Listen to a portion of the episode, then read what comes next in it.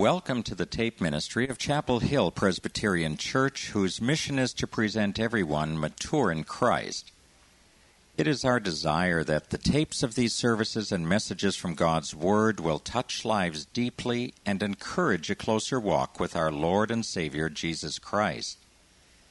If you wish to contact the church for any reason, please phone us at 253 851 7779 or write us at Chapel Hill Presbyterian Church, Post Office Box 829, Gig Harbor, Washington 98335. At the end of the first section of the recording, please turn the tape over to hear the rest of the service. Now may God richly bless you as you join the people of Chapel Hill in worshiping the Lord and listening to the good news of Jesus Christ.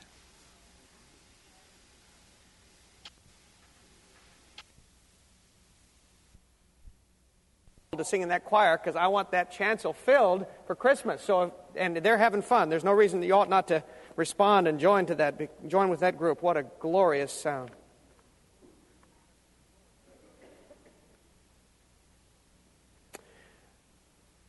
I was wearing a different hat this week. Ordinarily, when I'm in the hospital, it's because I'm visiting other families or parishioners who are going through uh, some surgeries.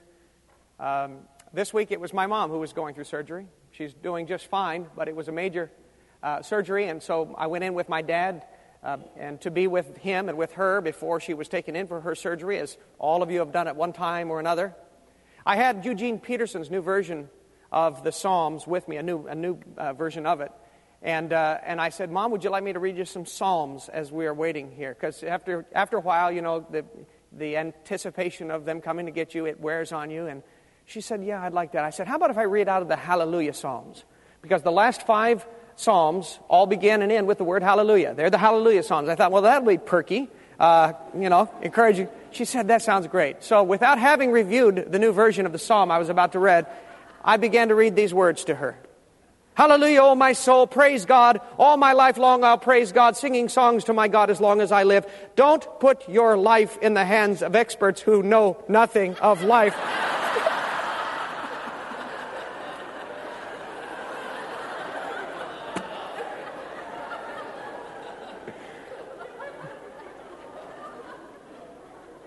Mere humans don't have what it takes. that was very comforting. Uh, her doc came in later. I said, "Would you like me to hear? Would you like to hear the psalm I've been reading to my mother to comfort her?" He said, "Yes." So I read it to him. He uh, he appreciated it too. we all knew that mom was going to be in for a time of suffering as she recovered, as you always go through during and after surgery. And uh, she's doing well. She's home now. Thank you for your prayers. We were particularly delighted when the doctor came in and said, Everything is great, looks good. But still, she's in for a time of, of some suffering. Uh, we're going to be talking about that this morning as we turn to the letter to the Smyrnians. Our parcel for today, dealing with this topic. Bigger than the last week. What in the world does that have to do with suffering and adversity. Think about it. Think about it as we listen together to John's letter to the Christians in Smyrna. Because you see, they have some suffering ahead. In fact, they've already been experiencing a great deal of suffering, and there's more to come. John is reading, uh, writing to us in the book of Revelation, chapter 2, beginning with verse 8. To the angel of the church in Smyrna, write these are the words of him who is the first and the last, who died and came to life again. I know your afflictions and your poverty, yet you are rich. I know the slander of those who say they are Jews and are not, but are a synagogue of Satan. Do not be afraid of what you are about to suffer. I tell you, the devil will put some of you in prison to test you, and you will suffer persecution for ten days. Be faithful even to the point of death and I will give you the crown of life. He who has an ear, let him hear what the Spirit says to the churches. He who overcomes will not be hurt at all by the second death. This is the word of the Lord. Let us pray. Now, God, speak to us your healing word, especially to those of us who are in Smyrna right now. As we face suffering in this moment or look ahead to a time when we shall, may we find the words of encouragement that only you can offer as you speak them to us, the words of life, through Christ our Lord. Amen.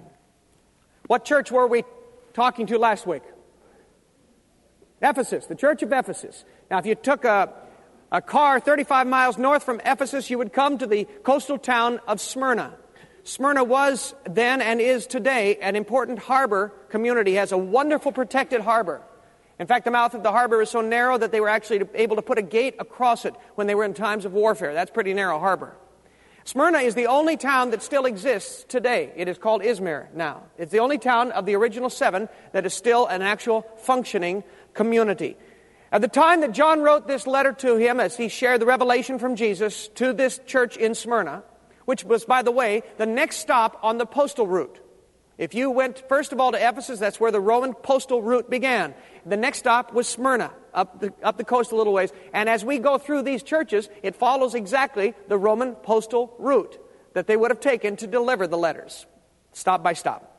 200,000 people lived there. It was an important trading community because of this good harbor. It was also a community that was deeply tied and had been from the earliest days to the Roman government. Even before Rome was completely entrenched in power, Smyrna uh, cast their lot with the Romans. And so, as a consequence, they were a, a city of great repute. It was their uh, prerogative, for instance, to, to build a great temple to the goddess of Rome. They had a, uh, a hillside outside of the city, as many ancient cities did, which was called the Acropolis. You know that there's an Acropolis in Athens, and the Parthenon sat there. Well, it wasn't just one temple that sat on the Acropolis at Smyrna. The, the temple to the goddess of Rome was one. But because they were such a prestigious Roman city, when the time came to vie for a temple for the worship of Emperor Tiberius, it was Smyrna alone that was granted that privilege. And so there was also on this uh, Acropolis a temple to the god, Emperor God Tiberius, along with several others. In fact, they form a ring on the top of the Acropolis, and that hillside was known as the crown of Smyrna. Remember that for later on. But if the community was prospering and well off, the, the Smyrnian church was not. Did you catch that as you were reading?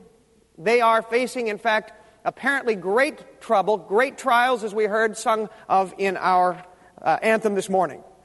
Jesus says in verse 9, and look, please, uh, I know your afflictions and your poverty. The word affliction there is thlipsis. Thlipsis. That's not a great word to say, but it, it sounds just like what it means. It means crushing pressure.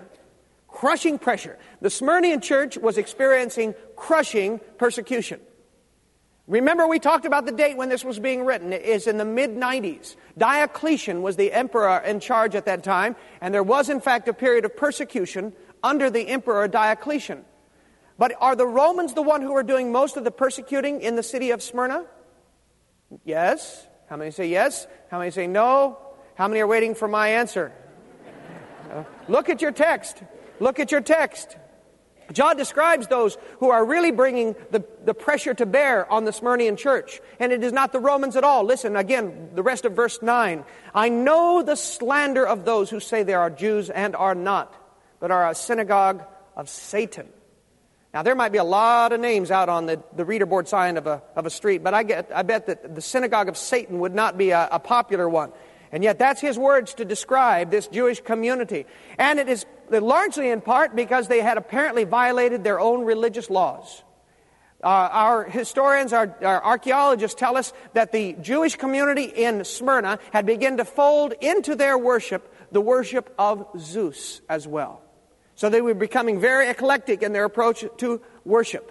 And, uh, and it was apparently this group of, of pseudo Jews that had, had a, a real problem with the Christians and they were persecuting them, hounding them in some ways. They had a particular hatred.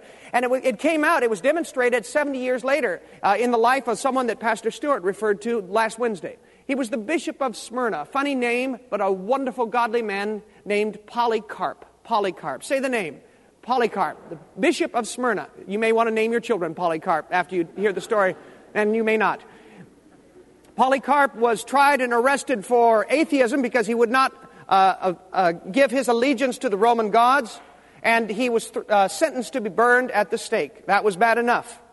Uh, the Jewish community gathered the sticks to help burn Polycarp at the stake. That is pretty bad. But they did so on their Sabbath. That should give you some idea of the hatred that they bore towards the Christian community and Polycarp, their leader. This letter to Smyrna is a letter to folks who are suffering. Not all of the churches in the seven churches seem to be suffering. The people in Smyrna are suffering, and some of them are suffering terribly. And when you hear the letter, when you hear the words of Jesus, it's not very encouraging, at least not on the face of it, because Jesus says you're going to suffer some more. In fact, he says some of you are going to suffer even to the point of death. The letter to Smyrna also has our names on it. Some of you who are young and healthy don't believe it. It's only a matter of time before you will believe it. The letter to Smyrna has every one of our name, one at a time, filling in the blank. Dear Mark, dear Stuart, dear Cindy. The only question is the date in the upper right hand corner of when it will be sent.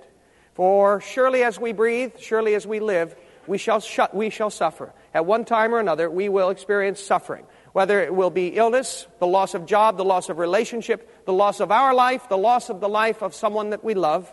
It is only a matter of time before we face tribulation, suffering, perhaps persecution. That is reality. One of the one of the phenomenon of being young is that you don't believe that about yourself, but take it from me, it will come. And so the question then is how shall we, who when we are in Smyrna, face the trial that we discover is our own lot. How shall we face death and suffering and persecution? This is frankly not the sort of letter that we want to get. If we can think of the letters that we would like Jesus to send to us, this is not the one we'd want. We want the congratulations, you've won a million dollars, and it really means we've won a million dollars. Not that you got to send in your name and, and every piece of information you own to find out.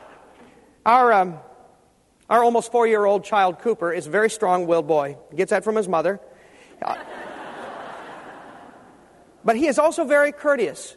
If you ask Cooper to do something, to eat something, to wear something that he does not want to do, eat, or wear, he will say, No, thank you. If you insist that he do, eat, or wear it, he will say, No, thank you. No, thank you. No, thank you, Daddy. Uh, he was babysat by one of our friends last week, and she said, You know, Cooper is the most polite, disobedient child I've ever met.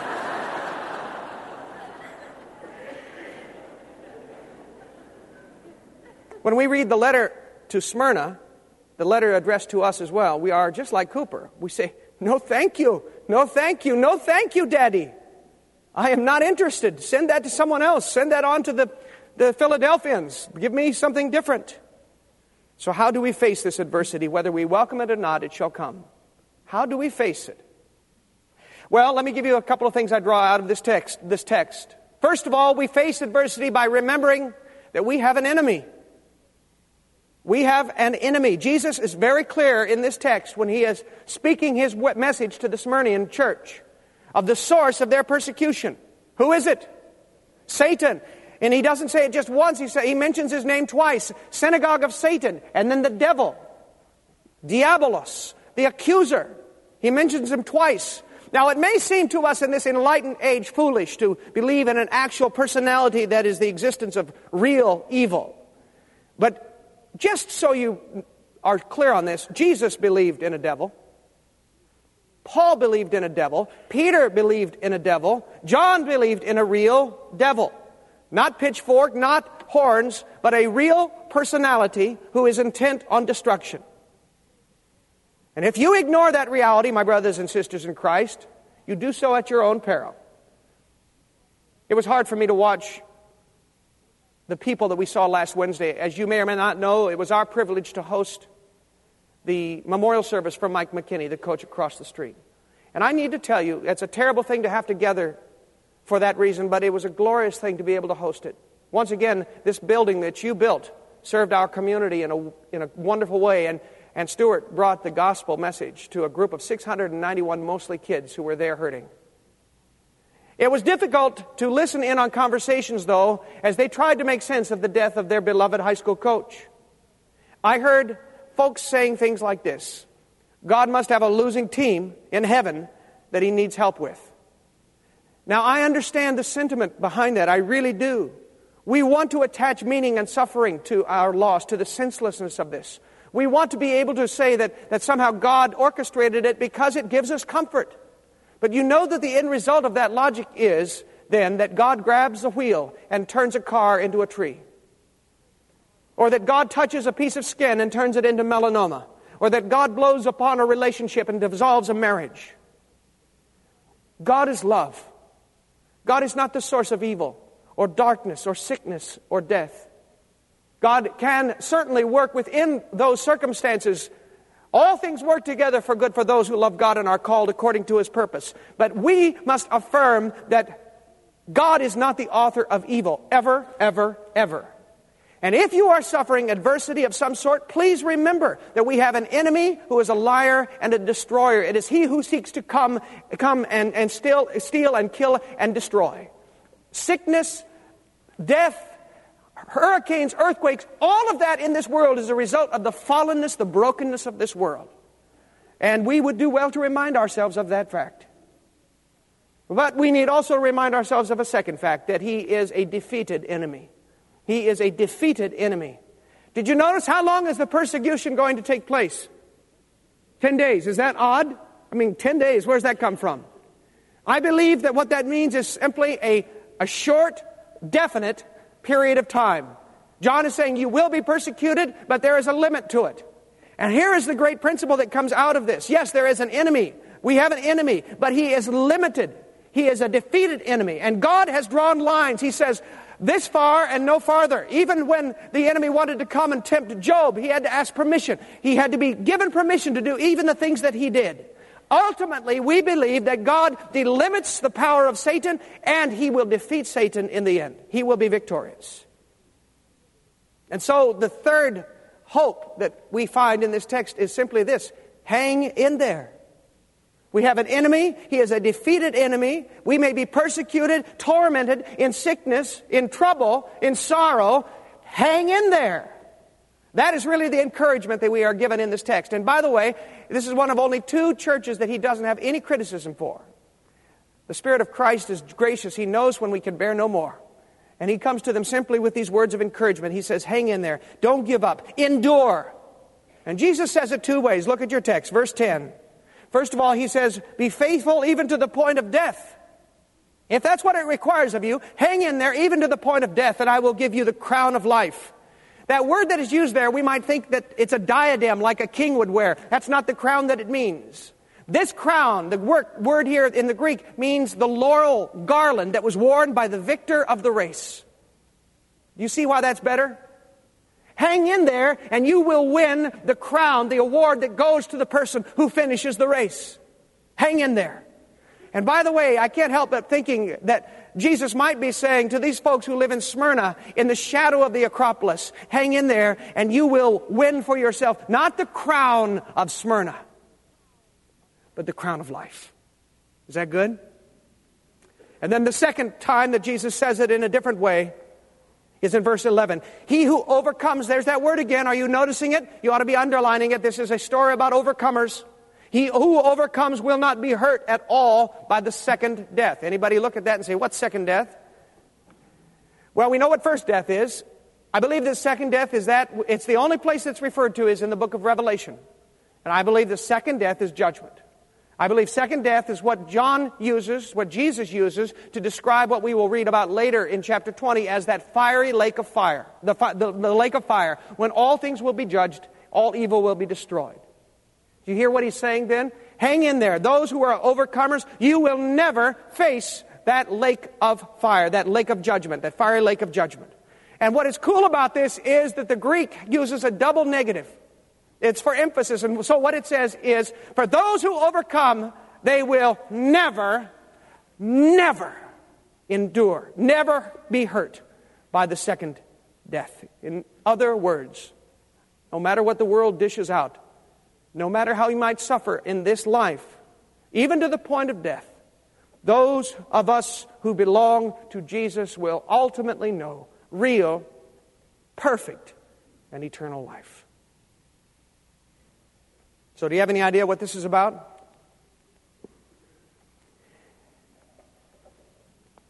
Four years ago, Rich Jasper and Tom Hawes and I climbed Mount Rainier. It was the most difficult, exhausting physical thing that I have ever done. We made our way halfway up the first day to Camp Muir, and then the next morning at midnight, actually, we roped up with a rope just like this, put on our helmets and our lights on our heads, our crampons and our ice axes. We began to climb across the glacier and began what was a nine hour hike for the rest of the 4,000 feet up to the summit of the mountain. Halfway up, when we had passed by much of the rock work and we're now walking on essentially glacial, uh, glacial snow and ice, we were at a point where the oxygen was so thin that it was literally you take a step, you pause, and take a deep breath. Step, pause, breathe. And it was like that every way. And we were, we were roped up. Sometimes the rope would be tense because one was lagging behind, and so we kind of helped pull each other up. And I could barely, it was all I could do to keep my focus on the one thing that I had to do, which was step, pause, and breathe. But at one time, I stopped and I looked above me wondering how far I had to go. And I saw up there, stretching above me, into the heavens, a switchback of little lights that faded, it seemed, into the sky of the darkness.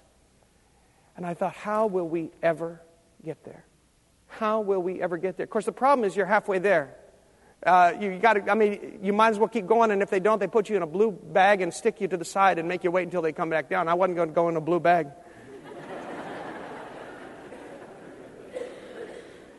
And so the answer to how we make it to the top is that you just keep going. Step, stop, breathe, step, stop, breathe. And suddenly you discover yourself at the summit. And you receive the, the crown of victory, the crown of life. I don't think it's much different.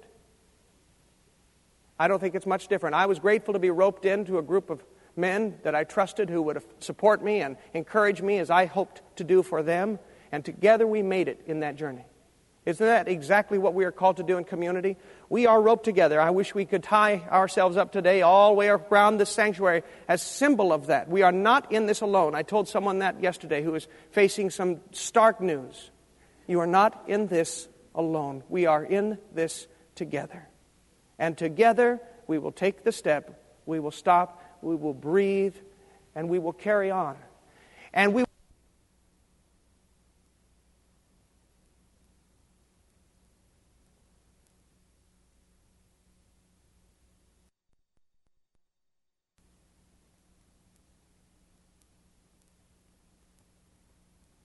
especially on this communion day, on this communion Sunday, we will remind ourselves that we belong to a Jesus who also knew what it meant to endure to the end. Listen as we prepare for communion to these glorious words from Hebrews 12 2. Let us fix our eyes on Jesus, the author and perfecter of our faith, who for the joy set before him endured the cross, scorning its shame, and sat down at the right hand of the throne of God. Let us pray. Let us pray. Lord Jesus, now as we come to this sacrament, this time of sacrament, I lift up those who can relate to the Smyrnian church, who are suffering and struggling. And I pray that we might be reminded in this moment of communion of your suffering, of your struggle, but unto victory. And that in partaking of this, we will know hope, we will know endurance, we will know the promise of life. For we pray these things through Christ our Lord. Amen. We are now come to the joyous feast of the people of God. All who love Jesus Christ and are truly repentant for their sins, and that means that you're sorry for what you have done, that you want to be different persons, all are invited to this table. We will partake today by intinction. You will come forward to the uh, station that is closest to your pews, and together we will celebrate the gift of God in Jesus Christ.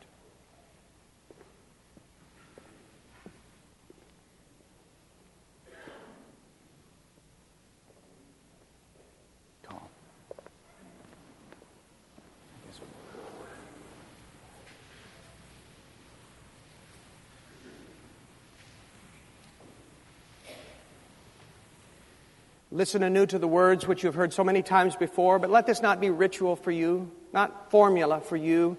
Let this be new and fresh as you hear the words of life. The Lord Jesus, on the night in which he was betrayed, took bread, and when he had blessed it, he broke it and gave it to his disciples, saying, This is my body, which is broken for you. Do this in remembrance of me. In the same way, after the supper, he took the cup and he said, This cup is the new covenant, sealed in my blood. As often as you drink of it, do so remembering me. So that whenever we eat this bread or drink from this cup, we proclaim the death of our Lord until he comes again. And now we, ministering in the name of Jesus, offer to you bread and juice, that they might be for you the body and blood of Christ and that in the partaking of them you might find nourishment for your souls. Let us pray.